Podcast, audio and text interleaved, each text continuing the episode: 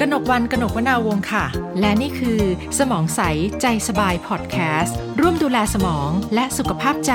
โดย ศูนย์ดูแลภาวะสมองเสื่อม โรงพยาบาลจุฬาลงกรณ์สภากาชาติไทย ต้อนรับเข้าสู่สมองใสใจสบายพอดแคสต์นะคะ เราอยู่กับรองศาสตราจารย์นายแพทย์สุขเจริญตั้งวงชัย หัวหน้าศูนย์ดูแลภาวะสมองเสื่อม โรงพยาบาลจุฬาลงกรณ์สภากาชาติไทยนะคะ สวัสดีค่ะคุณหมอคะ สวัสดีครับคุณวาน นะคะเราคุยกันหลาย EP มากนะคะ เป็นเรื่องราวที่เกี่ยวข้องกับผู้สูงอายุ สุขภาพ สมอง ความรู้สึกอารมณ์ ความทรงจำนะคะ แล้วก็เรื่องของชีวิตวิถีใหม่ New Normal นะคะ ครับ อีกประเด็นหนึ่งที่พอดแคสต์ของเราเนี่ยพยายามจะให้ข้อมูลกับคุณผู้ฟังคือการดูแลสุขภาพจิต อือฮึ ของผู้สูงอายุ ครับ จำได้ว่าในในตอน EP ที่ 8 เนี่ย เราได้คุยกันเกี่ยวกับเรื่องของการเปลี่ยนแปลงทางอารมณ์ของผู้สูงอายุ อืม นะคะแต่แต่ไปเรื่องของภาวะซึมเศร้า ครับ อ่า EP นี้คุณหมออยากจะเพิ่มเติมประเด็นไหน ที่เกี่ยวข้องกับเรื่องโรคซึมเศร้ากับผู้สูงอายุค่ะ ครับ EP นี้เราก็จะคุยกันเรื่องของภาวะซึมเศร้าลงไปในระดับของโรคซึมเศร้าให้ชัดเจนมากขึ้นนะครับ ค่ะ คราวนี้เอ่อหลายคนก็คงจะสงสัยว่า เอ๊ะ บางทีเราพูดถึงเรื่องเศร้า บางทีก็เคยได้ยินคำว่าภาวะซึมซึมเศร้า ค่ะ หรือว่า โรค โรคซึมเศร้า อ่ เอ๊ะมัน สักระระดับมัน มั ยั น งไง เหมือนกันต่างกันยังไงบ้าง ค่ะ ผมคิดว่าเรื่องอารมณ์เศร้าเนี่ย มันเป็นเรื่องปกติที่เกิดขึ้นกับคนทุกคน ค่ะ เวลาที่เรามีเรื่องที่จะทำให้เราเสียอกเสียใจ อืม ทำให้เราเศร้าใจ มันก็เกิดอารมณ์เศร้าได้เป็นปกติ ซึ่งแต่ละคนจะมีความเศร้ากับเหตุการณ์ไม่เหมือนกันด้วยใช่ไหมคะ ใช่ครับแต่ละคนจะมีความอ่อนไหว ค่ะ นะครับ มีจุดที่เซนซิทีฟ อ่า ในเรื่องราวต่างๆ ไม่เท่ากัน เช่นบางคนถ้าอกหักแฟนบอกเลิกโอ้โหกินไม่ได้นอนไม่หลับ มันเรื่องเป็นเรื่องใหญ่มาก บางคนเป็นเรื่องใหญ่ แต่บางคนบอกว่าสำหรับฉันอันนี้ไม่ใช่ปัญหาของฉันคือถ้าเงินในบัญชีธนาคาร ใช่ ไม่พออันเนี้ยปากท้องมาก่อนอะไรเงี้ย ใช่ ใช่ไหมคือ แล้ว แต่ แต่ ละคน คน จะแล้วแต่สถาน แล้วก็แล้วแต่ การณ์ วัยด้วยครับ เหรอคะ ใช่ครับ ค่ะ เพราะว่าความสำคัญของเหตุการณ์ในชีวิตในยแต่ละแต่ละช่วงวัยไม่เท่ากัน ค่ะ นะครับ อืม เพราะว่าผมเข้าใจว่าถ้าเป็นเด็กวัยรุ่นเป็นวัยผู้ใหญ่ตอนต้นเนี่ย เรื่องของความรักเรื่องของชีวิตคู่ ค่ะ เรื่องของความสำเร็จในการศึกษานะครับ สำคัญ เรื่องความสัมพันธ์ ค่ะ กับเพื่อนกับอะไรมันเป็นประเด็นสำคัญมาก อืมอืม แต่เมื่อคนเราเข้าไปเข้าไปสู่วัยทำงาน ประเด็นอื่นก็จะตามมาแหละ ค่ะ ไอ้เกรดเท่าไหร่เมื่อก่อนเนี่ยอาจจะ ไม่สนใจละ ไม่สนใจเท่าไหร่ อ่า แล้ว ตอนนี้ ไป ต้องอยู่ที่ว่าจะได้ ไป เลื่อน โฟ ขั้น กัส เลื่อน ใจ ตำแหน่งหรือเป เรื่อล่างงานเป็นยังไง เออเจ้านายรักไหมอะไร เออ เงี้ย เงินเป็นยังไงค่า ค่ะ ตอบแทนจะมีเงินมาจ่ายค่าบัตรเครดิตไหม อ่า นะครับ หรือว่าตอนนี้เอ่อแต่งงานแล้ว อ่า จะมีลูกเมื่อไหร่ดี โดนกดดันทุกวัน พ่อแม่ก็ถามอะไรจะมีลูกอะไรอย่างเงี้ย ทำน ก็ ง คือคือสถานการณ์เหตุการณ์ความเครียด มันจะเปลี่ยนไปตามช่วงอายุ ใช่ครับ อ่าฮะ นั้นสิ่งที่เคยสำคัญในช่วงวัยหนึ่ง อ่าฮะ เมื่อผ่านไปอีกวัยหนึ่ง อาจจะมีความสำคัญลดน้อยลง อืมซึ่งทั้งหมดมันจะส่งผลกับเรื่องอารมณ์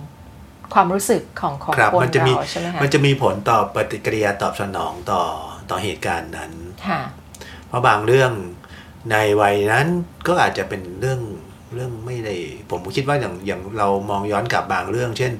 เรื่องอกหักอย่างเงี้ย ตอนเนี้ยเรามองย้อนกลับไปในคนวัยที่พอสมควรแล้วเนี่ย มัน อืม อาจจะไม่ใช่เรื่องใหญ่หรือสาระสำคัญมากมายนักในชีวิต ค่ะ ทีนี้ระดับไหนคะคุณหมอที่เอ่อมันไม่ใช่เศร้าธรรมดาละมันเริ่มกลายเป็นภาวะซึมเศร้า แล้วก็จะเป็นโรคซึมเศร้าด้วย ทีนี้เวลาที่ผมคิดว่าอยู่ที่ระดับความรุนแรงเป็นตัวบอก ค่ะ นะครับ ธรรมดาอารมณ์เศร้ามันก็จะมาก็อาจจะมีอารมณ์เศร้ามันมีความโศกร้องไห้ เซ็งๆ นะครับ อ่าฮะ นอนคิดถึงเรื่องตลอดทั้งคืนกินไม่ค่อยได้ หน้า ะครับ นิ้วคิ้วขมวดอะไรว่าย ไป กตัวอย่าง อ่าฮะ นะครับเป็นอย่างนั้นแต่ว่าเอ่ออาการบาดเจ็บทางจิตใจอะครับ มันก็เหมือนอาการบาดเจ็บทางร่างกาย เวลาจะเป็นตัวเยียวยา อืมเวลานี่แหละจะรักษาใจใช่ไหมะ ใช่ครับ เวลาผ่านไปนะครับ ค่ะ สักระยะหนึ่ง ถ้าเศร้าธรรมดาก็คืออาจจะเป็นอารมณ์ที่เกิดขึ้นตอบสนองต่อสิ่งเร้าต่างๆ แล้วก็ไม่รุนแรงมาก ค่ะ ถ้าอาการรุนแรงโอมีครบทุกอย่างเลย อืม นะครับกินไม่ได้นอนไม่หลับเอ่อกระสับกระส่ายอารมณ์ตก ค่ะ สมาธิไม่ได้บางคนก็ไปทำกิจวัตรทำงานไม่ได้นะครับอันนี้ก็ถ้ามีอาการครบๆก็อาจจะเกิดเป็นภาวะเพราะว่าภาวะซึมเศร้าคือเป็นกลุ่มอาการ อืมคือมีหลาย ๆ อย่างประก มี อบ หลาย กัน ๆอย่างแล้วก็ค่อนข้างจะค่อนข้างจะครบถ้วนละ ค่ะ ที่จะที่จะที่จะเกิดคือเวลาคนเศร้าจะมีอาการแบบเนี้ยครบ คือมันจะ ค ไป รบกบวน เริ่ม การ ไปส่งผลกับเรื่องอื่น ๆ ละ ใช่ ไม่ใช่แค่เรื่องอารมณ์อย่าง ใช่ เดียว ก็อาจจะมีผลกระทบกับ ค่ะ กับการทำงานบ้าง กับ นะครับ กับความสัมพันธ์กับคนอะไร ใช่ เงี้ย แต่ถ้าอาการต่างๆ เหล่านี้มัน ค่ะ คงอยู่ต่อไป ค่ะ ยาวนานระยะหนึ่ง อืม แล้วยังปรับตัวไม่ได้ ค่ะ สิ่งที่ตามมาก็คือจะสูญเสียความสมดุล อืม เกิดการเสียสมดุลในการปรับตัว ค่ะ แล้วสิ่งที่จะที่ที่ตามมาคือเมื่อไหร่ถ้าเกิดอย่างนั้นปุ๊บเนี่ยมันไม่ได้มีแค่การเปลี่ยนแปลงแค่อารมณ์ที่เปลี่ยนพฤติกรรมที่เปลี่ยน แต่มันเกิดความเปลี่ยนแปลงในระดับสมอง ค่ะ มันมีการทำงานของเซลล์ประสาทสมองของสารสื่อประสาทเปลี่ยนแปลงไปด้วย ค่ะ เมื่อถึงจุดนั้นนะครับ คือรุนแรงเพียงพอ อืม ระยะเวลายาวนานระดับหนึ่งแล้ว ค่ะ อาการยังไม่คลี่คลาย แล้วก็ อืม อาจจะหนักขึ้นเรื่อย หนักขึ้นเรื่อย ๆเนี่ยจะเป็นภา จะ วะ เป็น ที่มีโรค เพราะ ๆ ว่า เป็นโรคซึมเศร้า สิ่ง ละ นั้นมี ค่ะ ผลกระทบกับการทำงานของสมองแล้ว อ่าเพราะฉะนั้นอันนี้เราชัดเจนเลยเนาะคือเริ่มต้นพอดแคสต์ EP นี้เนี่ยคุณหมอก็ทำให้เห็นภาพของระดับอ่าสิ่งที่เรียกว่าซึมเศร้าละ ระดับที่เป็นภาวะอารมณ์จะโอเคเราก็เศร้า เดี๋ยวเวลามันผ่านไปเราก็จะค่อยๆดีขึ้น แต่ถ้าเป็นภาวะมันจะเริ่มส่งผลกระทบไปสู่คุณภาพชีวิต การใช้ชีวิต อย่างอื่นละ ใช่ กินไม่ได้นอนไม่หลับมีปัญหาเรื่องการใช้ชีวิตของตัวเองกระทบความสัมพันธ์ อันนี้เป็นภาวะซึมเศร้า แต่ถ้ามันเรื้อรังมากไปกว่านี้ กินระยะเวลานาน แล้วดูเหมือนว่ายิ่งนาน ก็ไม่ได้ลดลงเลยใช่ไหมคะ จะเริ่มส่งผลกระทบกับอีกหลาย ๆ อย่างตามมา อืม อันเนี้ยจะเป็นโรคซึมเศร้าละ มันเกิดความเปลี่ยนแปลงในในระดับการทำงานของสมองเลยครับถ้าโรคซึมเศร้า อัน เนี่ย นี้คือเป็นโรคซึมเศร้า ระยะเวลาเท่าไหร่คะที่จะเป็นตัวกำหนดได้ว่า เข้าข่ายของการป่วยเป็นโรคซึมเศร้าละ อันนี้แล้วแต่คนเลยครับ อ๋อไม่ได้มีอะไรตายตัว ทุก ใช่ไหมคะ ทุกคนเกิดมาเนี่ยจะมีความอ่อนไหวอย่างเงี้ยที่ไม่ไม่ไม่เหมือนกัน ค่ะ แต่ว่ายังไงก็ตามในยมันมีเกณฑ์วินิจฉัยอยู่ อืม เกณฑ์วินิจฉัยจะบอกว่า ถ้าคนคนหนึ่งเนี่ยเกิดเรื่องอะไรขึ้นมาแล้วเกิดภาวะซึมเศร้า ที่ครบครบเครื่องหมายความว่าจำนวนอาการ เหตุปัจจัย รุ คน รบ รุนแรงเนี่ย อ่ามี มีถามเรื่องอะไรว่า เช่นมีเศร้ามีเบื่อหน่าย มีกินไม่ได้นอนไม่หลับสมาธิไม่ดี มีความ ค่ะ คิดอยากตายไหม มีครบทุกอย่างเลย อันนี้เป็นคีย์เวิร์ดเลยไหมคะ มีความคิดอยากตายไหม เออไม่ครับ เพราะว่าโรคซึมเศร้าทุกคนไม่ได้มีความคิดอันนี้ บางคนก็มีแต่ส่วนใหญ่จะมีครับ ค่ะ นะครับ ถ้ามีครบทุกอย่าง ติดต่อกันเป็นระยะเวลายาวนานตั้งแต่ 2 สัปดาห์ขึ้นไป สองสัปดาห์ ครับ ไม่นานนะคะ ในความในความรู้สึกของวันคือสองอาทิตย์นี่ไม่ได้รู้ แต่ สึก บาง นาน ที เนาะ ภาวะเครียดหรือภาวะเศร้านั้นมันเป็นมานานอยู่นะ อ๋อ แต่นี่ผมหมายความว่ามีอาการครบเครื่อง ค่ะ สอ คื ง อ อา รุ ทิต น ย์ แรงด้วย ใช่ ใช่ไหมรุนแรงด้วย เริ่ม ถ้ามัน รู้สึก พีค อยากตายด้วย มันพีค อ่าฮะ ติดต่อกันยาวนานเป็นเวลา อ่า สองอาทิตย์ขึ้นไป แล้วตอนนั้นมันจะมี ค่ะ การเปลี่ยนแปลงในระดับสมองด้วย ค่ะ แต่ถ้าเป็นคนที่รู้สึกเครียดเศร้าหดหูกินไม่ได้นอนไม่หลับ แล้วมีความคิดแวบๆอยากตาย แต่ว่าเป็นแค่ชั่ววูบคือวันนี้คิดพรุ่งนี้ไม่ไม่อยากตายแล้ว อันนั้นก็เป็นอีกกลุ่มหนึ่งครับ อันนี้อันนี้จะไม่ใช่โรคซึมเศร้าห เป็น รือเปล่า ครับ เป็นเหมือนกันนะคะ เพราะว่าซึมเศร้ามันจะมีซึมเศร้าแบบรุนแรง อ่าอ่า กับเป็นซึมเศร้าชนิดที่เป็นเป็นไม่รุนแรง ค่ะ ทีนี้กลุ่มที่อาการซึมเศร้าเป็นโรคซึมเศร้าไม่รุนแรงนะครับ อืม เอ่อก็จะมีอาการที่อาจจะมีเยอะ แต่ว่าไม่ได้ครบทุกเรื่องทุกด้าน ค่ะ ประเด็นสำคัญคือบางทีเนี่ยผลกระทบต่อเรื่องของการใช้ชีวิตประจำวันเนี่ยจะยังไม่เห็นชัดเจน อืม จะมีความบกพร่องนะครับ ค่ะ แต่ว่าไม่เยอะ ค่ะ เป็นยาวนาน อ่าย ยาวนานแค่ไหนรู้ไหมครับ ค่ะ สองปีครับ สองปีโอ้ เพราะฉะนั้นก็จะมีใครบางคนที่เอออารมณ์มันตก เศร้าๆ มันเศร้า มั แล้ น วก็ วนลูป นอนไม่ค่อยได้ กิน ค่ะ ไม่ค่อย ค่ะ ดีนะครับไปไปทำงานประสิทธิภาพการทำงานก็แย่ลง ค่ะ เพื่อนร่วมงานก็สังเกตเห็นว่าคนนี้เปลี่ยนไป อ่า แต่ก็ยังเมนเทนหรือ ก็ ทำ ยัง งาน ยัง ต่ ใช้ อมา ชี ได้ วิต เรื่อยๆอยู่ อ่าอ่า เนี่ยสองปีครับ คุณหมอคะ ฟังมาถึงตอนนี้รู้สึกว่าอยากฝากคุณผู้ฟัง อย่าวินิจฉัยตัวเองเลยค่ะ มาให้หมอวินิจฉัยดีกว่า ใช่ค่ะเพราะมันดูมันมีรายละเอียดปลีกย่อยแล้วต้องมีการเอ่อดูข้อสังเกตเยอะมากในการวินิจฉัยว่าใครจะเข้าข่ายป่วยเป็นโรคซึมเศร้า ประเด็นก็คือว่าการที่ ค่ะ เราวินิจฉัยคนคนหนึ่งเนี่ยเป็นโรคซึมเศร้าเนี่ยมัน ค่ะ หมายความว่าเขา ต้องการการเยียวยา อืม ส่วนหนึ่งของการมาพบจิตแพทย์เนี่ยการเยียวยานั้นก็คือ การให้ยารักษาภาวะซึมเศร้า ค่ะ นั้นเราจะต้องเลือกเคส อืมอืม ที่เรามองเห็นแล้วว่าคนนั้นเป็นโรคซึมเศร้าแล้วไม่ใช่ภาวะซึมเศร้าปกติ ค่ะ ใช้เวลานานไหมคะ ในการที่จะวินิจฉัยเห็นได้ว่า คนที่มาคุยกับคุณหมอ ตอนนี้อยู่ในข่ายป่วยเป็นซึมเศร้า ไม่ แล้ นาว นครับเพราะ ไม่นาน ก็อยู่ที่ว่าคนไข้ให้ความร่วมมือในการสัมภาษณ์ในการประเมินแค่ไหนบางที ค่ะ คุยกันครึ่งชั่วโมงก็วินิจฉัยได้แล้วครับ อืมปัจจัยอะไรบ้างคะคุณหมอที่จะทำให้คนคนหนึ่งเนี่ยเกิดภาวะอย่างที่คุณหมอว่า จากเศร้าเป็นภาวะและกลายเป็นโรคซึมเศร้าได้ อ๋อ นี่ก็เรากำลังพูดถึงสาเหตุเนาะ ใช่ใช่ค่ะ อย่างผมคิดว่าทุกคนก็จะมีเรื่องราวในชีวิตที่มันทำให้เกิดความไม่สบายใจเกิดความเครียดได้นะครับ ค่ะ แต่ว่าไปถึงจุดไหน ค่ะ ถึงจะเกิดโรคซึมเศร้าเนี่ยแต่ละคนเนี่ย อืม ไม่เหมือนกัน ไม่เหมือนกันอีก เพราะว่า ค่ะ มันมีปัจจัยพื้นฐานปัจจัยเสี่ยงที่ไม่เหมือนกัน ค่ะ นะครับ คราวนี้ผมอยากจะพูดถึงสาเหตุว่าถ้างั้นนะสาเหตุมันอาจจะแบ่งเป็นสามสามปัจจัยหลักๆนะครับที่เป็นสาเหตุของการเกิดภาวะซึมเศร้า อันแรกคือเป็นสาเหตุที่เกิดจากไปปัจจัยทางชีวภาพ ค่ะ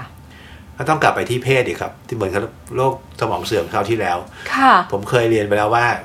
เพศหญิง ผู้หญิง ใช่ครับ มีความเสี่ยงกับการเป็นโรคซึมเศร้ามากกว่า ใช่ครับ โอ้โห มากกว่าเพศชาย นี่ธรรมชาติกำลังอะไรเนี่ยกำลังออก พระ แบ เจ้า บ ลำเอียงที่ผมบอกครับ พระเจ้าลำเอียง ใช่ครับ เออโรคโรคอะไรที่เกี่ยวกับเรื่องของเอ่อพฤติกรรม ดู ความอารมณ์อะไร ดู เงี้ย ดูเหมือนพระเจ้า ใช่ จะ ไหม รักอดัมมากกว่า เพราะว่า เพราะว่าอีฟเนี่ยเกิดจากชายโครงของอดัม แต่แต่ว่าผู้หญิงเนี่ยมาสายอารมณ์อยู่แล้วใช่ไหมคะ ใช่ครับ เราเนี่ยเป็นสิ่งมีชีวิตที่มากับสายอารมณ์อยู่แล้ว เพราะฉะนั้นอันนี้หรือเปล่าเราก็เลยเสี่ยงกับการป่วยเป็นโรคที่เกี่ยวกับอารมณ์ความรู้สึกมากมากกว่าผู้ชายด้วย ส่วนหนึ่งเขาก็เชื่อว่ามันไปเกี่ยวข้องกับพวกฮอร์โมนเพศ อืมใช่ใช่ใช่ นะครับ ซึ่งมันก็มีผลในเรื่องของอารมณ์ค่อนข้างเยอะ อ่า นะครับ ค่ะโอ้อันนี้อธิบายในแง่วิทยาศาสตร์ได้ ใช่ใช่ครั ใช่ บ ไหมคะใช่ไหมคะอ่ะ แล้วก็อันที่สองก็คือปัจจัยทางพันธุกรรม ค่ะ ก็คือประวัติครอบครัว อืมอืม ถ้าเผื่อว่ามีคนในครอบครัว ค่ะ นะครับ ป่วยเป็นโรคซึมเศร้า ค่ะ นะครับ หรืออาจจะเป็นบางคนอาจจะเป็นโรคความผิดปกติทางอารมณ์ผมยกตัวอย่างเช่น คนเอ่อมีประวัติไบโพล่าในครอบครัว ค่ะ นะครับ มีประวัติการฆ่าตัวตาย อืม โดยเฉพาะการประวัติการฆ่าตัวตายที่ทำสำเร็จ ต้องเป็นคนในครอบครัวระดับไหนฮะ พ่อแม่ลูก พี่น้องหรือว่า ได้ทุกระดับเลยครับ ได้ทุกระดับเลย คือถ้าเป็นเป็นพี่น้องเป็นเป็นเอ่อญาติระดับที่มีความใกล้ชิดทางสายเลือดมาก ๆนะครับพ่อแม่พี่น้องเนี่ย ค่ะ ก็จะมีความเสี่ยงสูงขึ้น ม แต่บางคนนี่เป็นลุงป้านะอา ค่ะ ปู่ย่าตายาย ลูกพี่ลูกน้องเนี่ยมันก็ อืม กลายออกไป อืมอืม ก็จะมีความเสี่ยงลดลง แต่ว่าเทียบกับคนที่ไม่มีอ่ะ ค่ะ คนคนที่มีประวัติครอบครัวแบบเนี้ยก็มีความเสี่ยงสูงกว่า สองปัจจัยนี้ทั้งเพศและกรรมพันธุ์ ใช่ครับ เลี่ยง ผล เลี่ยงไม่ได้ทั้งสองอย่างเลยนะคะ เลี่ยงไม่ได้ครับ เลี่ยง แต่ ไม่ ว่า ได้ แต่ว่าถ้าท่านมีทั้งสองสิ่งก็ไม่ได้ ค่ะ แปลว่าจะต้องเป็น อ่า แต่ว่าก็หมายความว่าเอ่อท่านมีความ มีความ เปราะ เสี่ย บาง ง มีความเสี่ยง ความเปราะบาง อ่า ที่เพิ่มขึ้นนะครับ ค่ะ เอ่อต่อให้ท่านมีประวัติครอบครัว ก็ไม่ได้แปลว่าจะต้องเป็นเวลาที่ อืม เกิดความเครียดเพราะมีปัจจัยอื่นที่มันอาจจะเป็นตัวไปปรับเปลี่ยนได้ ค่ะ มีอีกไหมคะ ปัจจัยที่สาม เอ่อโรคประจำตัว โรคประจำตัว นะครับบางที ค่ะ โรคประโรคประจำตัวเนี่ยเป็นตัวทำให้เกิดด้วย เช่นอะไรคะ ทำให้เกิดอารมณ์เปลี่ยนแปลงผมยกตัวอย่างเช่น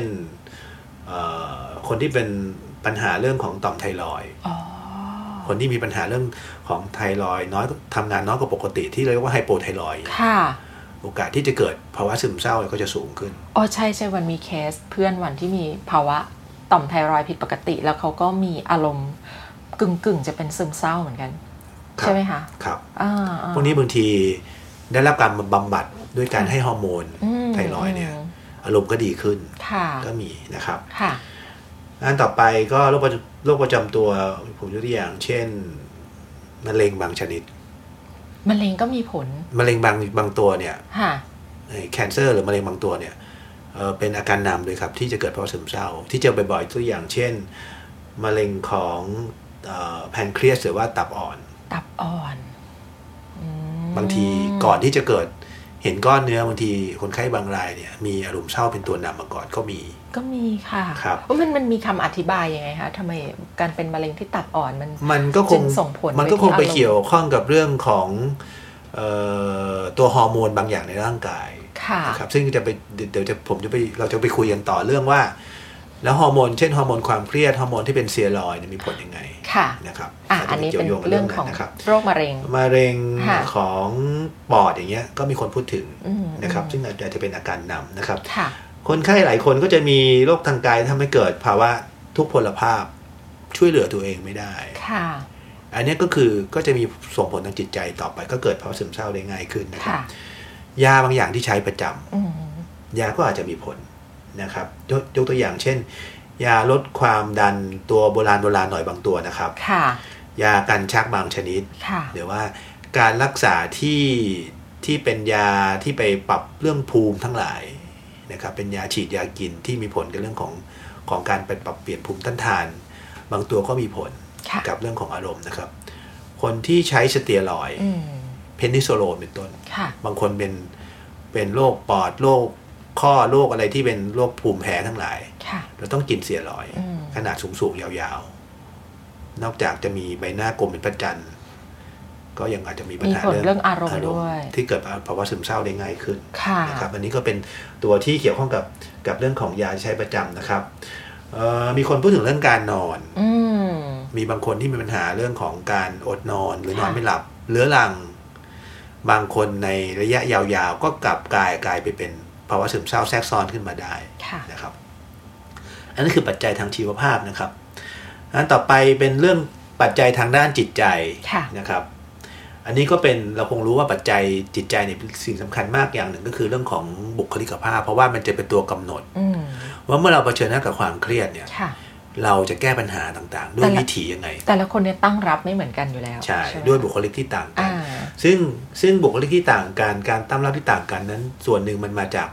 พื้นฐานของการเลี้ยงดูในวัยเด็ก ค่ะ เป็นตัวหล่อหลอม ค่ะ ให้เราเลือกที่จะใช้วิธีการแก้ปัญหาแบบนี้แบบนี้ในเมื่อเมื่อ อืม เมื่อเผชิญหน้ากับปัญหานะครับ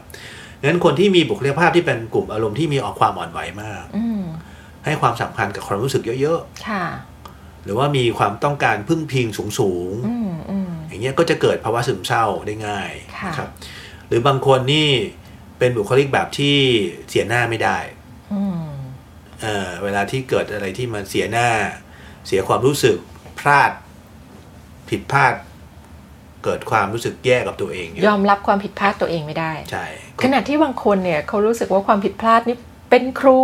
อ่า อ่าเป็นสิ่งที่มาสร้างบทเรียนเป็นการเรียนรู้แต่สำหรับ ใช่ บางคนเนี่ยวิวันเคยเจอคนหนึ่งค่ะคุณหมอ คือก็ประสบความสำเร็จระดับหนึ่งอะวันฟังเอ่อทัศนคติเขาแล้วก็ค่อนข้างค่อนข้างตกใจนะ บางคนเนี่ยเขาจะแบบเซตอัพความผิดพลาดให้เป็นศู นย์ ซึ่งเรารู้สึกว่าเฮ้ย ชีวิตลำบากเลยครั ชี บ วิตยาก ใช่ ใช่ใช่ใช่เราจะรู้สึก ใช่ คือในความรู้สึกของเราเรารู้สึกว่าเฮ้ยการใช้ชีวิตเนี้ยมันยาก แต่เขาจะรู้สึกว่านี่แหละ คือการตั้งต้นความสำเร็จต้องไม่มีความผิดพลาดเลย คือคนถ้าถ้ามีทัศนคติแบบนี้ว่าชีวิตฉันผิดพลาดไม่ได้ มันมีความเสี่ยงกับเรื่องอารมณ์ยังไงคะ โอกาสที่คนเราจะผิดพลาดเป็นศูนย์เนี่ยคงจะยากนะ อื ครับ มอืม มันจะมีอยู่แล้วระหว่าง ค่ะ ระหว่างรายทางชีวิตการเดินทางของชีวิต มัน เย ต้องสะดุด มันต้อง บ้าง มี อะ อยู่แล้ว อ่า นะครับ อ่า แล้วถ้าไปตั้งความความหวังไว้ว่าตัวเองจะต้องทำสำเร็จไม่ไม่ผิดพลาดเลย ค่ะ ความผิดพลาดนั้นจะดูใหญ่หลวงมาก อื แล้วมันจะมีผลในการริดรอน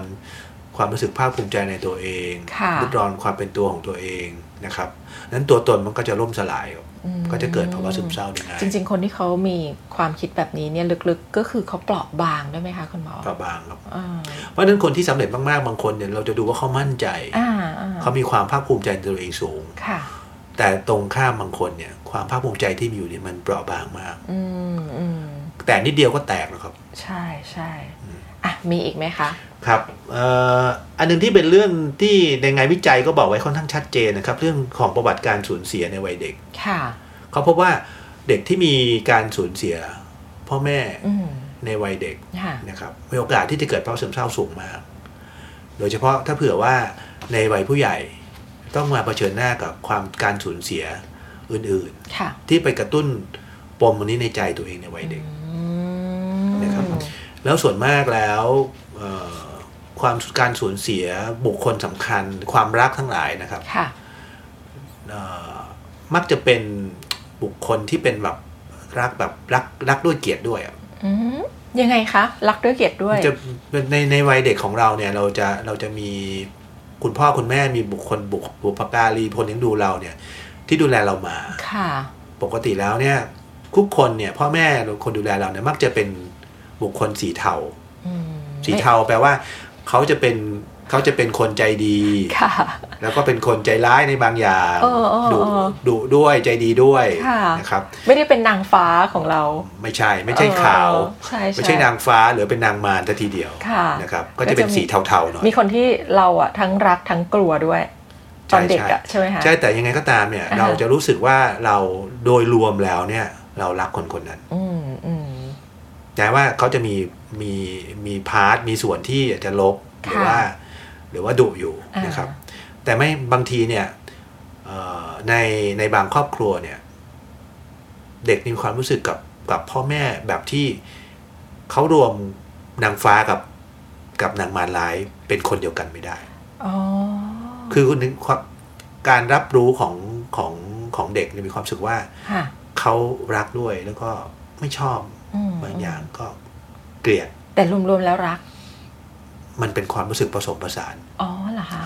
อยากจะบอกว่ามันเป็นทั้งใช้คำว่าทั้งรักทั้งเกลียด ทั้งรักทั้งเกลียด แล้วการสูญเสีย คนที่ทั้ง คน รัก ที่เป็น ทั้ง แบบเนี้ย กลี นะครับ อ่า มันกระตุ้นให้เกิดภาวะซึมเศร้าได้ง่ายมากนะครับ นี่นึกถึงซีรีส์เลยนะคะ ที่ที่เพิ่งดัง ๆ เพิ่งจบไป is okay not be okay เนี่ยของของเกาหลีเนี่ย คือตัวตัวนางเอกเนี่ยรู้สึกแบบนี้กับแม่ คือทั้งรักและเกลียด แต่ว่าภาพจำของนางเอกคือแม่ตายตอนเด็ก แล้วมันก็ฝังใจเขามาตลอด อือฮึ ใช่ไหมคะก็จะเป็นลักษณะแบบนั้นความสูญเสียในวัยเด็ก ครับ จะมีผลกับพฤติกรรมด้วย ใช่ครับ อ่าฮะ ครับ แล้วก็บางคนก็เวลาเจอปัญหาในชีวิตเนี่ย ก็บางทีมันก็ไม่มีทางออก ค่ะ นะครับ คือเจอปัญหารุมเรา อืม อาจจะเรียกว่าตอนนั้นดวงไม่ค่อยดี ค่ะ ในในทุกๆ วันในเดือนที่ผ่านมาเนี่ยมันมีเรื่องซวยทุกวันเลย มันจะมีบางช่วงที่ชีวิตเราต้องเป็นแบบนั้นจริงๆนะคุณหมอ คนโบราณเขาถึงได้บอกว่าอะไรนะชั่วเจ็ดทีดีเจ็ดหน แล้วเราก็จะรอว่าเมื่อไหร่ไอ้ดีเจ็ดหนมันจะมาสักที บาง ไอ้ คน ตอน ร นี้ อแล้วรอแล้วมันก็ไม่เห็นมีเรื่องดี ไอ้ตอนนี้ชั่วมันเกินเจ็ดแล้วนะ เมื่อไหร่ดีเจ็ดหนจะมา ไอ้ อะ ไอ้ ไรอย่าง ไอ้ เงี้ยใช่ไหม สิ่งสิ่งกระตุ้นแต่คล้ายๆอย่างเงี้ย อ่าฮะ ครับ มันทำให้ทำ มันทำให้ให้ คนเรา เรารู้สึกแย่ เกิด เนอะ ความรู้สึกว่ามันมันไม่มีทางเลยชีวิตไม่มีทางดีขึ้น ใช่ เลย ใช่ใช่ ก็นี่กระตุ้นความรู้สึกพวกนี้ก็กระตุ้นให้ ให้คนรู้สึกว่า อ่าฮะ มันเกิดภาวะซึมเศร้าได้ง่ายไม่มีศัพท์เทคนิคด้วยเขาเรียกว่าเขาเรียกปรากฏการณ์นี้ว่า learn helplessness แปลว่า แปลว่าเขาเรียนรู้ว่ามันไม่มีความช่วยเหลือจากที่ไหนจะมาจะมาช่วยหรือว่าแก้แก้ไขสถานการณ์ได้แล้ว อ๋อ นี่มันเกิดจากการทดลอง อ่าฮะ ของชาลิกแมนในการทดลองในสุนัข ค่ะ นะครับ คือเขาเอาสุนัขเนี่ยไปใส่กรงที่มีมีกระแสไฟช็อตได้ อ่าใช่ใช่ใช่ นะครับ เออวันเคยอ่านเจอ แล้ว อ่า แล้วก็แรกๆก็คือให้เจ้าสุนัขเนี่ยมันสามารถกระโดดข้ามกรงไป ค่ะ จุดที่ไม่มีกระแสไฟได้ ค่ะ ต่อมาก็คือปล่อยกระแสไฟหมดทั้งสองฝั่งเลย อืมอืมอืม ไอ้สุนัขมันก็โดนไฟช็อตตลอด กระโดดข้ามไปก็เจอไฟช็อตอยู่ดี อ่า เพราะฉะนั้นเขาทำไงครับ เขาก็อยู่เฉย อืม ให้ไฟ ยอม จับไป ยอมจำนน ๆ ใช่ อ่า ก็จำนนต่อโชคชะตากลายเป็นซึมเศร้าไป ก็ ทำนองนั้น คือ ครับ ถ้าซึ่งถ้ามาเปรียบกับคนเราเนี่ย มันก็จะเหมือนแบบว่าเออยอมรับกับชะตากรรมแล้ว ฉันจะไม่ดิ้นรนไม่ขวนขวายอะไรอีกแล้ว หมดหวังแล้ว หมดหวัง ใช่ อยาก ครับ จะจัดเซตอะไรก็มาเลยอะไรอย่าง ใช่ เงี้ย ครับ นะ อัน คะ ต่อไปก็คือบางทีบางคนมีความโกรธ อืม แต่มันระบายออกไม่ได้ ค่ะ มันทำทำกับสิ่งที่กับคนที่เราโกรธไม่ได้ อืมอันนี้ภา สิ่ ษาง ชาวบ้านเรียกว่าเก็บกดไหมคะ เออเก็บกดมันคือเก็บความรู้สึกก็เขาเขาทำนองนั้นทำนองนั้นนะครับ อื โกรธแต่แสดงออกไม่ได้ ใช่ อืม บางทีความโกรธมันก็หันเข้าหาตัวเอง ค่ะ นะครับ มันจะไปมันจะไปหันเข้าหาตัวเองในด้านไหนบ้างคะ อย่างเช่น วันเคยได้ยินมาว่าบางคนเนี่ยโกรธหนักมากๆ จนกระทั่งเหมือนแบบเออเรียกว่าระบบทางเดินอาหารแปรปรวนไปเลยอะ ก็มีครับ บางคน ใช่ เว ไหมคะ ลาเครียดก็เกิดการเปลี่ยนแปลงทางสรีระทำงานไม่ปกติ อืม ผมยกตัวอย่างง่ายๆว่า สมมติว่าเอ่อโดนแฟนบอกเลิก ค่ะโกรธ เราก็เสียใจถูกไหมครับ ต้องไป อืม ถามเขาบอกว่า ยังไงเหรอทำไมถึงมาบอกเลิกเรา ค่ะ คนอยากเลิกเขาก็ต้องบอกว่าเราไม่ดียังไง อ่าอืมไม่ค่ะคุณหมอ เดี๋ยวนี้เขาจะมีเหตุผลว่าเธอดีเกินไป เป็นเหตุผลที่ เอ๊ะเออ เออ มันมันดูจะเจ็บ อาจ ก็ไม่เจ็บ อาจ อะไร จะช่วย อาจจะช่วยคนที่ถูกบอกเลิกก็ได้ ใช่ แต่ ไหม ว่า ใช่ไหม ส่วนใหญ่มันจะเป็นแบบว่า ยังก็เจ็บแหละยังไงมันก็ ว่า เจ็บ เราไม่ดียังไง เออเออ นะครับ แล้วคนที่คิดอย่างนั้นแล้วก็ยอมรับ อ่ะค่ะ จริงๆคนจะต้องโกรธ เออ นะครับว่า เออแล้วแล้ว ทำไมเรายังไม่ดีอีกเหรอ ใช่ อ่าเราก็ทำเต็มที่แล้วอะไรอย่าง ใช่ เงี้ย อันนี้คือตัวอย่างนะครับ อ่าฮะ ก็คือมันความโกรธนั้นมันเข้าหาเข้าหาตัวเอง อืมอืม ก็คือกลับมานั่งโทษตัวเอง มาโทษตัวเอง ว่าที่เขาเลิกกับเรา ค่ะ เพราะเราไม่ดีอย่างคนนี้อย่างนั้น อ่า นะครับอย่างที่เป็นต้นอย่างเงี้ยก็เป็น ค่ะ การหันหาความโกรธเข้าหาตัวเอง เพราะฉะนั้น ใช่ เทคนิคอันหนึ่งก็คือว่า ไปโกรธเขาซะ อืม แล้วคุณจะหายเศร้า จริงเหรอคะเราต้องไปโกรธคนที่เขาแบบทำให้เราเสียใจใช่ไหม ใช่ คะเราจะได้ไม่ต้องเศร้าโอ้ แต่มันได้บอกให้ไปทำร้ายเขานะครับ เออคือเปลี่ยนเปลี่ยนแค่ความรู้สึก แทนที่ ใช่ จะมาโกรธตัวเองไปโกรธเขา ใช่ ทีหลังวันจะต้องเปลี่ยนคำแนะนำละที่ผ่านมาวันจะแนะนำว่า ไม่ใช่เธอไม่ดี แค่ว่าเธอไม่ถูกรัก ไม่ใช่ไม่ดีไม่ไม่ได้ต่อไปเราจะต้องเปลี่ยนใหม่โอเคโกรธเขาก็ได้แต่ไม่ต้องไปทำร้ายเขาละ อืม เออก็โกรธเขาไปซะ ม ก็มันดียังไงคะไอการที่เราแบบโฟกัสความโกรธไปที่คนอื่นแทนที่จะมาโกรธตัวเอง คือความโกรธมันก็เป็นการแสดงความก้าวร้าวไว้ก้าวร้าวไวิธีนะครับ มันต้อง ค่ะ มีทางออกอะครับ อืม แต่การทางออกของความก้าวร้าวความโกรธนั้น มันควรจะเป็นทางออกที่ไม่ได้ทำให้เกิดความเสียหายกับตัวเองหรือคนอื่น ค่ะ เพราะฉะนั้นเนี่ยการไปทำร้ายคนอื่นก็เป็นการไปทำทำให้คนอื่นเสียหาย อืม การโกรธตัวเองก็ทำให้ตัวเองแย่ ค่ะ พระท่านจึงบอกว่าเมตตาทั้งคนอื่น และเมตตากับตัวเองด้วยแบบนั้นใช่ไหมคะ ใช่ครับ อืม บางคนก็บอกเอาไปชกกระสอบทรายสิ เออ ไปคิดว่าไปเป็นหน้าไอ้คนนั้นเนี่ย หรือถ้าจะให้ดีที่สุดก็ไม่ต้องโกรธใครเลย ถ้าทำได้ มันบางทีมันยาก มันยากใช่ไหมคะ อืม แต่แต่ไอการที่จะไม่โกรธคือมันต้องไม่โกรธจริง ใช่ ๆ ซึ่งมันจะยาก ใช่บางทีมันกลายเป็นเก็บอยู่ข้างใน แล้วก็กลายเป็นซึมเศร้านะครับ กลายเป็นซึมเศร้าไป ใช่ครับ โอ้อันนี้เป็นเรื่องการบริหารจัดการความโกรธเลยนะคะ แล้วก็อันที่มันเจอใน ฮะ ในสังคมเรียกหลังๆเอ่อผมคิดว่าประประเด็นสำคัญคือเรื่องของความผิดหวัง อืม นะครับความผิดหวังที่บางทีมันมีความคาดหวัง ค่ะ แล้วมันไม่เป็น ไม่เป็นไปตามที่หวัง ความหวัง โดยเฉพาะคนที่ถูกดูแลมาแบบที่ไม่ค่อยได้เผชิญหน้ากับความผิดหวังเท่าไหร่ ซึ่งอันเนี้ยจะเราจะเห็นว่าบางทีจะมีคุณพ่อคุณแม่ที่เลี้ยงลูกแบบไม่ให้เขาเสียใจเลยอะ่ะ ใช่อยากได้อะไรก็ก็พยายามขวนขวายมาให้ หวัน ได้ ขวายมาให้ จริงๆเป็นเจตนาดีนะครับ เพราะ ค่ะ ว่าคนคนที่มีลูกเนี่ยก็อยากจะให้ลูกได้สิ่งที่ดีที่สุด ค่ะ คือบางทีบางคนเนี่ยผ่านความยากลำบากมา อืมอืม ก็คิดว่าไม่อยากให้ลูกลำบากเหมือนที่เราเคยเป็น ค่ะ บางคนอยากทำอะไรแล้วไม่ได้ทำ อืม ก็พยายามจะไปให้ลูกทำในสิ่งที่ตัวเองเคยอยากทำ ค่ะ นะครับอันเพราะฉะนั้นเนี่ยความผิดหวังเนี่ยมันเกิดขึ้นได้ง่ายในเด็กยุคใหม่ อืม ๆ เพราะว่าเขาไม่เคยเผชิญหน้ากับความผิดหวังเท่าเท่าไหร่ แล้วบางคนเนี่ยนอกจากจะเป็นประเด็นเรื่องของผิดหวังสมหวังแล้วเนี่ย บางคนยังมีความคาดหวังแล้วไปเปรียบเทียบตัวเองกับคนอื่น อืมอุยประเด็นเรื่องการเปรียบเทียบนี่สำคัญมากเลยนะคะ คือบางทีเราถ้าเราผิดหวังของเราคนเดียวเนี้ย เราอาจจะไม่ได้เสียใจมากเนาะ แต่ถ้าพอเราไปเห็นว่าคนอื่นเขาสมหวังด้วยอะ่ะ อืม นี่นอกจากเราผิดหวังแต่คนอื่นเขาสมหวังอีกต่างหาก ใช่ครับ โอ้โห ผมว่าคิดว่าโซเชียลมีเดียมีผลมากเลยคือ ใช่ไหม มีข้อมูลบอกเหมือนทำนองว่า คนใช้โซเชียลมีเดียส่วนหนึ่งเนี่ยซึมเศร้าเพิ่มขึ้น ค่ะ ซึมเศร้าเพิ่มขึ้น ครับ เพราะว่าเอาตัวเองไปเปรียบเทียบกับคนในโลกโซเชียล เพราะความจริงแล้วอย่างในโซเชียลมีเดียเนี่ยเวลาที่มีข้อมูลอะไรที่เผยแพร่ให้คนอื่นรู้เนี่ย อืม มันก็จะเป็นโมเมนต์ของความสุข ความอวด อ่ะ ความ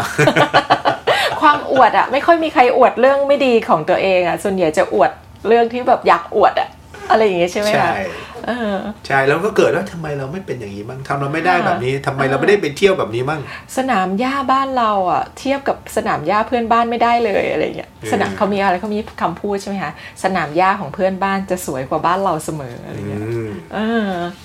ประมาณนี้อ่ะเรื่องของการเปรียบเทียบเรื่องของการเอ่อผิดหวังมีอีกมีอย่างอื่นอีกไหม อ่า คะ นั่นเป็นปัจจัยทางด้านจิตใจที่จะมีผลนะครับ ต่อไปผมคิดว่าสิ่งแวดล้อมหรือสังคมก็มีผลนะครับ อืม ก็คือเมื่อกี้ตั้งแต่พูดไปแล้วเรื่องของการสูญเสียนะครับ ค่ะ เป็นสิ่งที่ผมบอกว่าอยากจะบอกว่าเอ่อมันเปลี่ยนแปลงไม่ได้ เช่น เช่นการสูญเสียบุคคลที่เป็นที่รัก โดยเฉพาะคนที่เป็นผู้สูงอายุนะครับ ค่ะ ยิ่งท่านมีอายุยืนยาวเท่าไหร่เนี่ยท่านจะเผชิญหน้ากับสิ่งนี้มากขึ้นเรื่อย อืม ๆ ท่านจะมีข่าวคราว เพื่อนฝูงญาติพี่น้องเสียชีวิตไปงานศพบ่อย อ่า แล้ว เป็น ท่านก็จะมีคนรอบตัวท่านที่อายุรุ่นราวคราวเดียวกันน้อยลง น้ น้ อ อย ย ล ล ง งน้อยลง ใช่ใช่ อ่ะมันก็ทำให้เกิดความรู้สึกบางทีก็โดดเดี่ยว หดหูคือเห็นคนที่คุ้นเคยค่อยๆ หายไปทีละคนทีละคนอะไรเงี้ยใช่ไหมคะ ครับ แล้วก็การเปลี่ยนแปลงในแต่ละช่วงวัย โดยเฉพาะในวัยสูงอายุเนี่ยเกษียณอายุ อืม เอ่อ อำนาจ เอ่อ เงิน ตำแหน่งหน้าที่การ ห งาน น้าที่การงานรายได้ ค่ะ มันก็หายไป หัวโขนก็ไม่มีแล้ว ถูกครับ เออ มันนั้นก็พวกพวกเนี้ยก็คือว่าวิธีวิธีอันหนึ่งที่สำคัญผมคิดว่าผู้ที่กำลังจะเกษียณอายุต้องวางแผนชีวิตดี ค่ะ ๆ เพื่อทำให้การลงของเราเนี่ย มันไม่เจ็บมาก อ๋อ นะครับ ใช่ไหมคะเหมือนเครื่องบินเวลาเขาจะลงเขาต้องมีการเอ่อรักษาอะไรนะ แรงกระแทกใช่ไหมคุณหมอ ใช่ครับ เออ แล้วก็สิ่งมันจะมีสิ่งที่มันบาลานซ์หรือว่า ค่ะ สิ่งที่มันคอยสร้างสมดุลกับเวลาที่เราเครียดก็คือเรื่องของเครือข่ายแรงสนับสนุนทางสังคม ค่ะ นะครับเพื่อนฝูงคนที่ดูแลเราเนี่ยนะครับ อืม พวกเนี้ยบางทีการสูญเสียสิ่งต่างๆเหล่าเนี้ยก็มีผล ผมคิดว่าโดยเฉพาะในช่วงในช่วงโควิดเนี่ยเราจะเห็นชัดเลยว่า ค่ะ หลายๆ คนเนี่ยก็คือต้องต้องกักตัวเองอยู่ในบ้าน ค่ะ นะครับ ไปออกสังคม อืม ไปเจอเพื่อนฝูงได้น้อยลง แต่ก็มีข้อดีของโซเชียลมีเดียอะไรทั้งหลายที่ ค่ะ มันถ้าไม่คนเราคอนเนคกันได้ไม่ อ๋อ ว่าจะอยู่กายภาพจะห่างไกลกันก็ตาม มีช่วงหนึ่งที่เรารณรงค์กันช่วงที่มีเรื่องโควิดอะว่าเอ่อเยี่ยมกันทางโซเชียลใช่ไหมคะไปมาหาสู่กันทางโซเชียล ใช่ อ่าแต่ว่าในในความเป็นจริงคือมนุษย์ก็ยังต้องการใช่ไหมคะ ต้องการ ต้องการการที่จะได้ปฏิสัม เรา พันธ์ ต้องการคน กั คุยด้วย เราต้องการคนให้กำลังใจ อืม เราทำอะไรไปบางทีเราอยากจะได้ฟีดแบ็กจากคนว่ามัน ค่ะ มันโอเคไหมเราทำผิดไหม จริง ๆ เหมือนเราต้องการคนที่อยู่กับเราตลอดนะคุณหมอมนุษย์เนี่ย เราต้องการคนที่เป็นเหมือน คนรีวิวชีวิตเรามากเหมือนกันนะบางที ค่ะค่ะ นะครับ อ่า ถ้ามีก็น่าจะดีมีคนมาบอกเราว่าไอ้อย่างเงี้ย เราเห็นด้วยนะ ค่ะ อย่างเงี้ยเอ๊ะมันเป็นวิธีอื่นได้ไหมในการแก้ปัญหาก็น่าจะดีนะครับ